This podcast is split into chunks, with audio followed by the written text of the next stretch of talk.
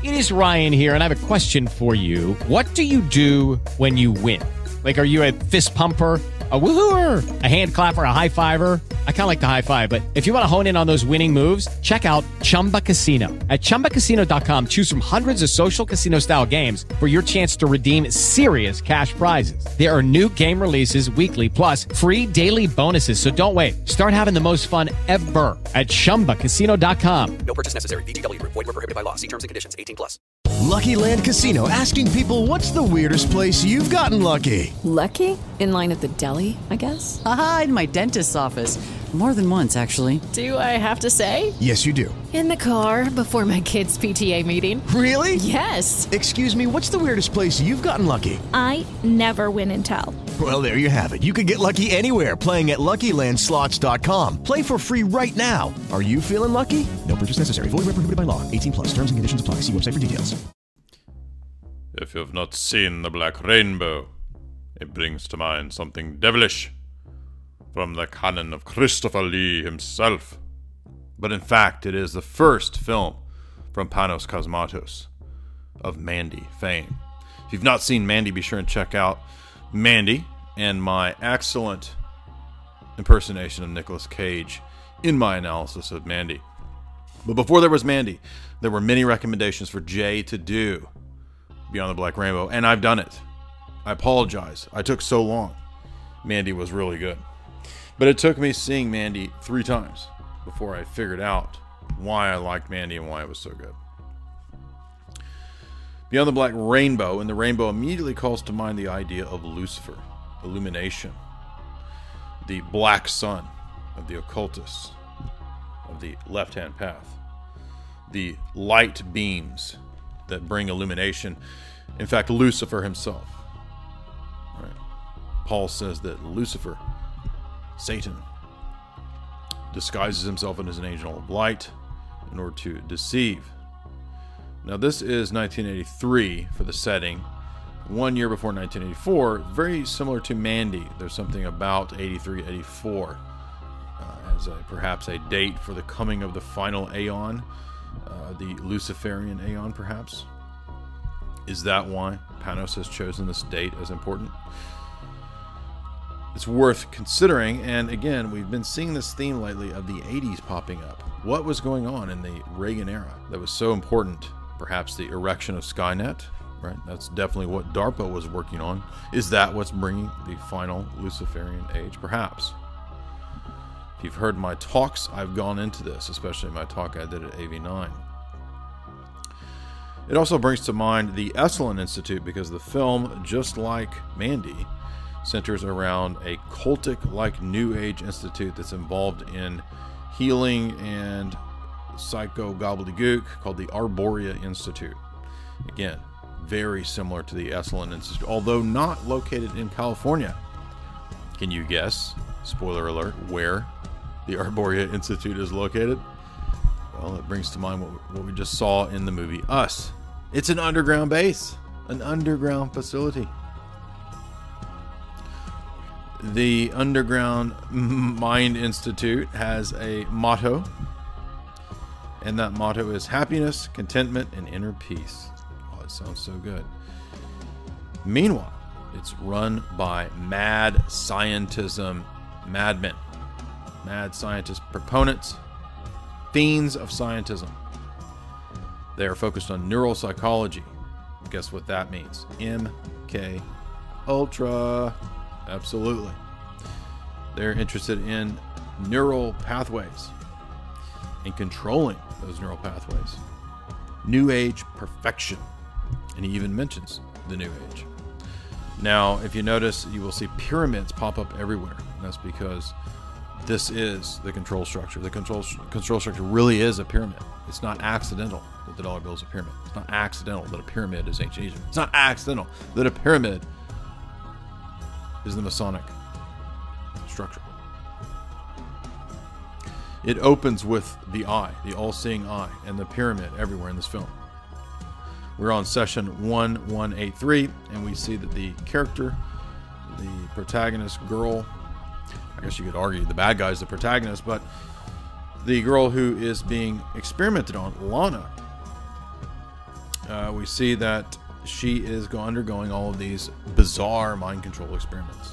And again, if you know about Dr. Ewan Cameron, if you've read my book, Esoteric Hollywood, if you've read the other books that deal with the history of mind control and MK Ultra, search for The Manchurian Candidate, John Marks, Walter Bowert's book, then you know about this plan and that this really went on with people at the Mont Royal Institute.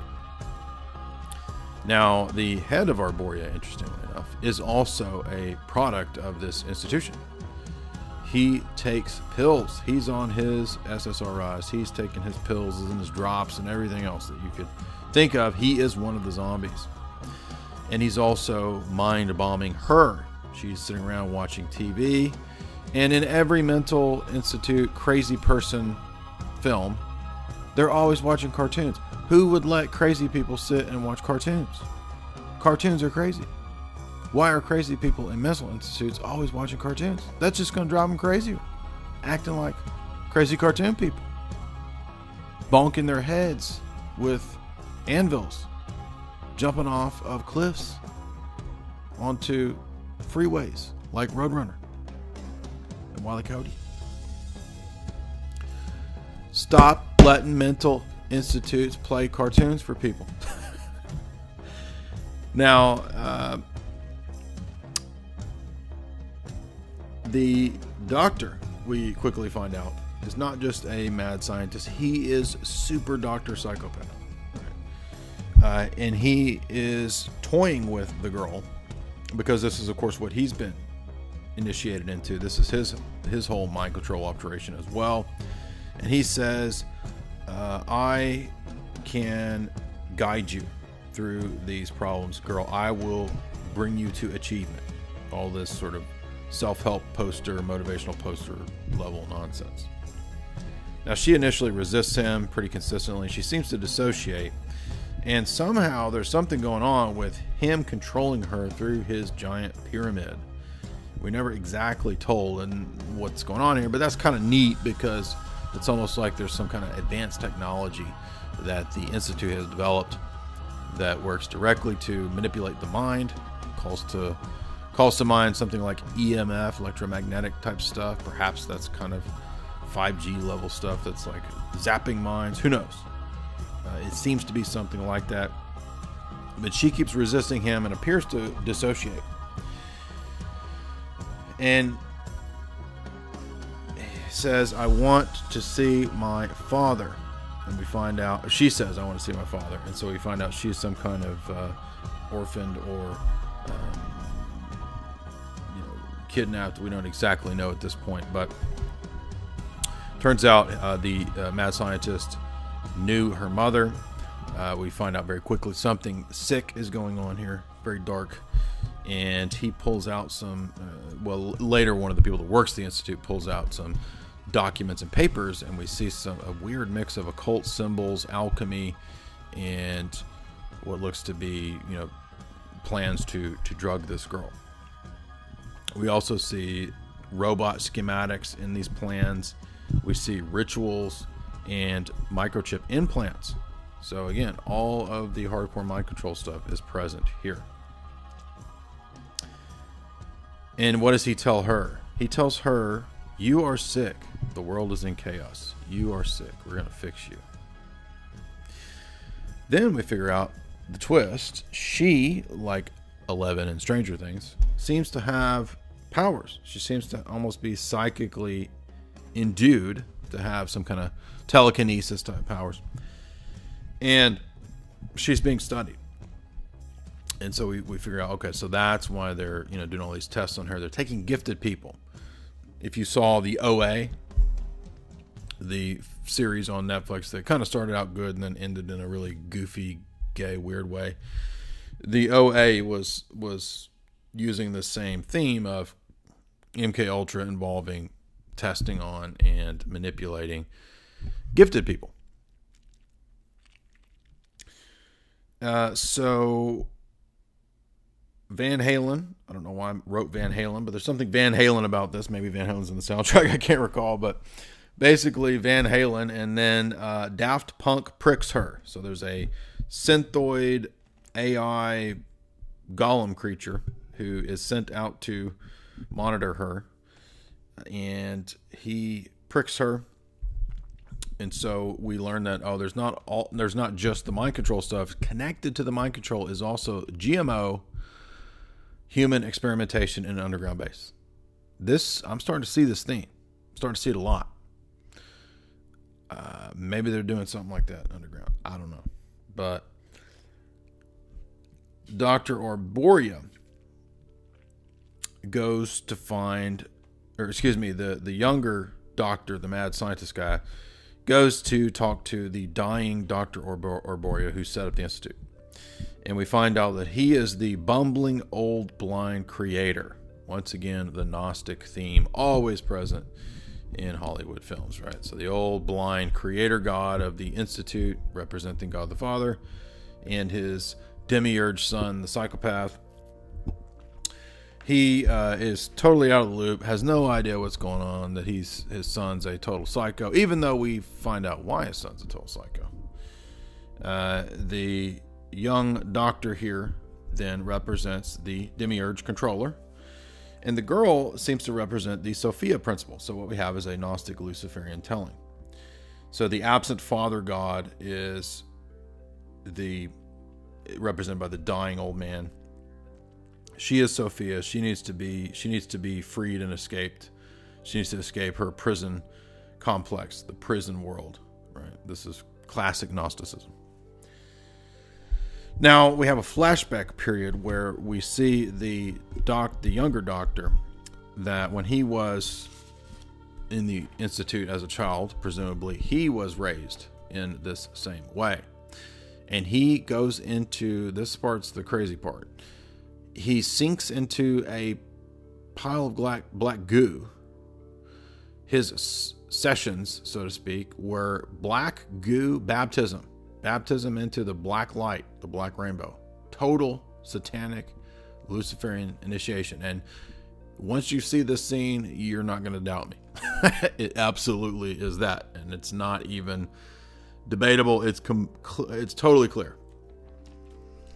And so as a result of his Luciferian satanic baptism into the black goo, where he ends up in hell world, and his old persona, his old being, his old whatever melts away, and he comes out of it this new reborn black oil goo being. He's essentially a moonchild, perhaps. He is some kind of reborn satanic being, succubus type something. And we see it immediately he runs over to the mom's neck and bites her. He's become a cannibal. He's been reborn into this vampiric cannibal state. And what's crazy about this is that Panos seems to be saying, just like Mandy, right, with the cult and Mandy, is that this is what's behind the New Age. The New Age of Enlightenment you thought was run by a bunch of dumb hippies, and behind all them dumb hippies is a bunch of vampire demon cannibals cloned in underground bases. I mean, why does this theme keep coming up, right? And then we see Ronald Reagan on TV, and there's threats against the Soviets. Well, that was also in Mandy, right? Interesting. There's discussions of Noriega, which is interesting because Noriega was a CIA asset, if I recall, in terms of the drug operations.